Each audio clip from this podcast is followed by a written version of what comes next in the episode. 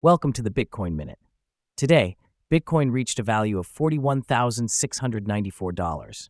1. The SEC faces criticism over its inconsistent crypto regulations, particularly regarding Bitcoin and other cryptocurrencies, leading to confusion in the market. 2. Bitcoin stands in the limelight as ARK Invest CEO Cathie Wood predicts a staggering rise to $1.5 million by 2030, bolstering investor confidence.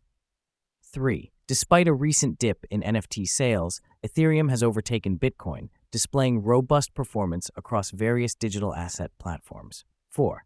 The Bitcoin market experiences turbulence following a major sell off by a whale, intensifying discussions on price volatility and market dynamics.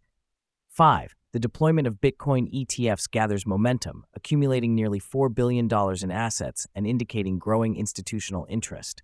6. Cryptocurrency analysts offer optimistic forecasts for Bitcoin, drawing parallels with traditional market trends like the S&P 500 and suggesting a potential all-time high in the near future.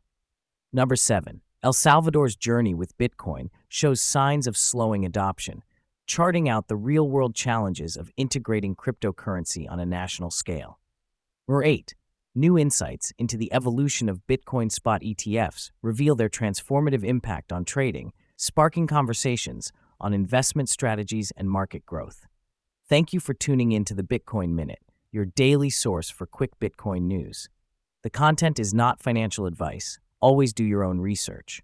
This audio was generated with AI. Subscribe for more updates, and see you in the next episode.